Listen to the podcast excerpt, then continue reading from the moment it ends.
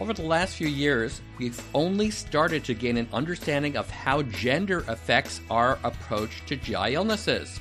And since a greater awareness of these differences will help us become better clinicians, today we're taking a look at some common GI problems in women and how we can manage them. Welcome to GI Insights on ReachMD.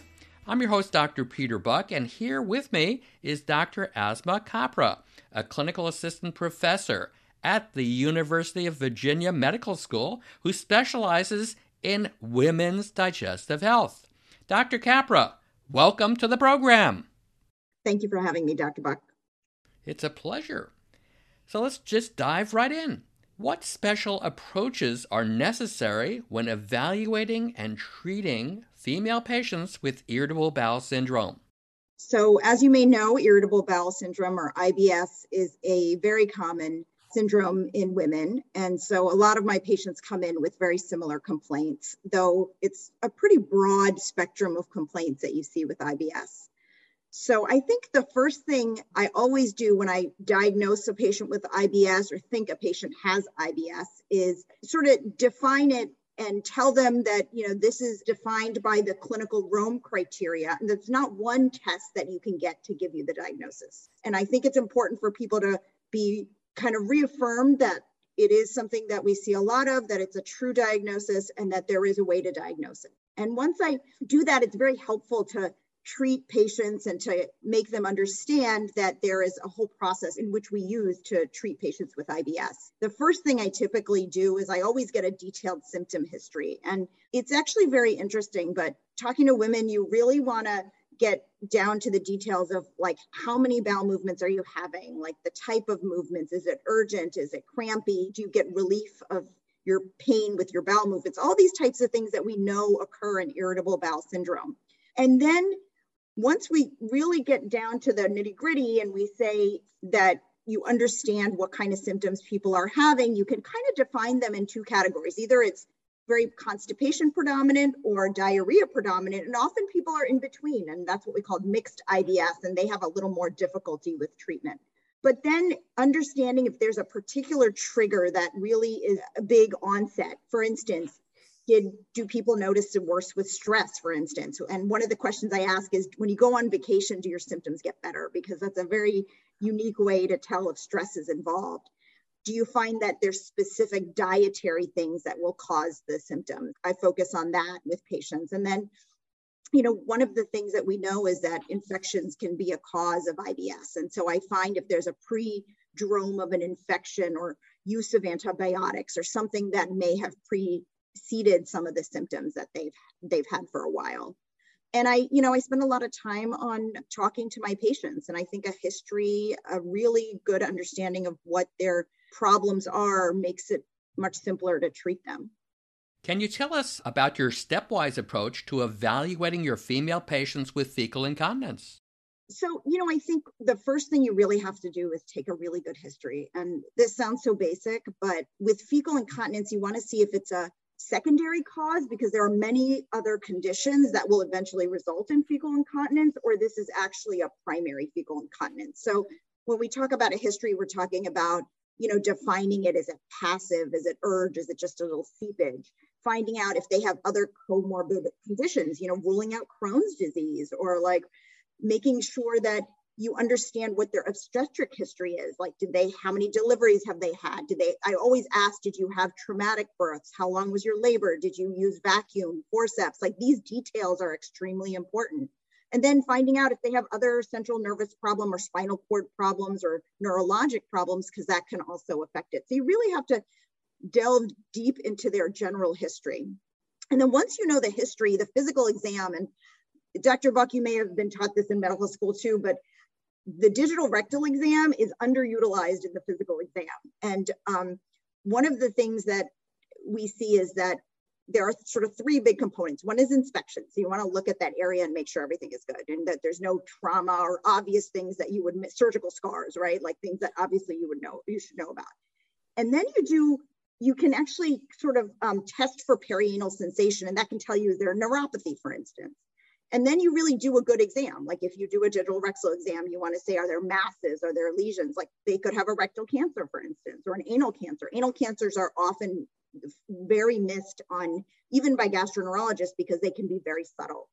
And then you assess the rectum for their pelvic floor muscles. Like, you know, you ask them to squeeze, you ask them to hold, you ask them to do all kinds of maneuvers to see what the status of their pelvic floor is. And once you kind of understand where that problem lies, you can actually go into more in-depth like testing. Like you can do things like an endoanal ultrasound if you know they've had a obstetric injury or an MRI to look at the sphincter muscle. You can do anorectal manometry to look at rectal compliance. You can do an MRI defecography to look at pelvic floor muscle. So there's a ton you can do after that if that's just like a sphincter related issue you know if it's obviously a secondary issue you, you deal with if it's crohn's disease you treat the crohn's disease. If it's a neurologic disorder you can talk you know work with your neurologist. But these are the types of things you can do and it really breaks down the evaluation of fecal incontinence to a very simple kind of three step process for those just tuning in, you're listening to GI Insights on ReachMD. I'm Dr. Peter Buck, and I'm speaking with Dr. Asma Kapra about managing GI illnesses in our female patients. So, Dr. Kapra, let's move on to inflammatory bowel disease. Based on your experience, do women have a different perspective of their disease than men? You know, this is an interesting question. So, I actually have an, sort of a unique interest in inflammatory bowel disease, and I have a lot of female patients who have inflammatory bowel disease. Um, and they typically, as you know, inflammatory bowel disease peaks in the 20s, and then there's a second smaller peak of diagnosis in the 60s. So you see a lot of young women in particular who have this disease. So, of course, the first thing that comes into mind is childbearing. And their question is Can I get pregnant because I have like Crohn's or ulcerative colitis? And then they say, every time they think about medicines, their concern is, is that a problem for pregnancy? And so pregnancy is a huge issue. The other thing is that there, if you if you actually delve down into what they're concerned about when they learn about the disease, their first concern is of having an ostomy or something very extreme.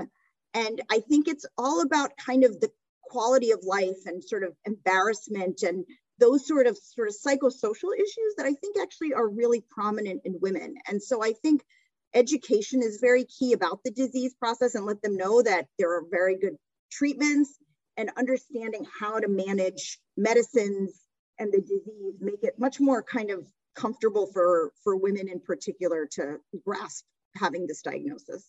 Is there a particular algorithm that you follow when you're talking to your patients about the diseases? So yeah i actually have like I, I don't want to say this sounds terrible, but a canned speech almost when when I have a patient that comes in. Well, first when I diagnose them, or even I get a lot of second opinions, and so sometimes they'll come in having the diagnosis. I start with the same thing. I explain the disease. I tell them that inflammatory bowel disease is a disease of Crohn's and ulcerative colitis. And then I draw them a pyramid of all the medications, or now it's actually more of a spiky kind of round circle where I put all the different types of medications that are available and tell them where they fall into this algorithm based on the severity of the disease. And then I go through, you know, the pros and cons of all these medicines in general and tell them that they are mild or they're moderate, they're severe, where they are and how we're going to treat the disease. And then I actually refer them to the CCFA website because what they need is more information and they need to have a community. And the CCFA is one of the best GI organizations out there. And so there are patient communities so patients really get good information and then they come back and they ask questions and then you can have a real discussion and again it's all about really being comfortable with the information so now before we close dr kapra are there any other insights you would like to share with our audience today i think that over the last sort of 15 years of my career i've noticed that there is definitely this trend of specific women's GI complaints. And you see them over and over and over again as like 90 plus percent of my population is female. And so I really hope that in the future there's more you know targeted research information sort of education given to physicians about how to treat women in GI because I think that's a little bit of a gap. The last real material that was of good content was about 2016. The ACG just did another issue specifically for women last year. And in the last year and a half or so, we've seen a big impetus in terms of more education about women's issues in GI. So I think this is an exciting time, and I look forward to what we see in the future. Well, that brings us to the end of today's program. I want to thank my guest, Dr. Asma Kapra, for helping us better understand common GI illnesses in our female patients. Dr. Kapra, it was a pleasure having you on the program. Well, thank you very much for having me. I, I do appreciate it. For ReachMD, I'm Dr. Peter Buck. To access this and other episodes in this series, visit reachmd.com slash GI Insights, where you can be part of the knowledge Thanks for listening and see you next time.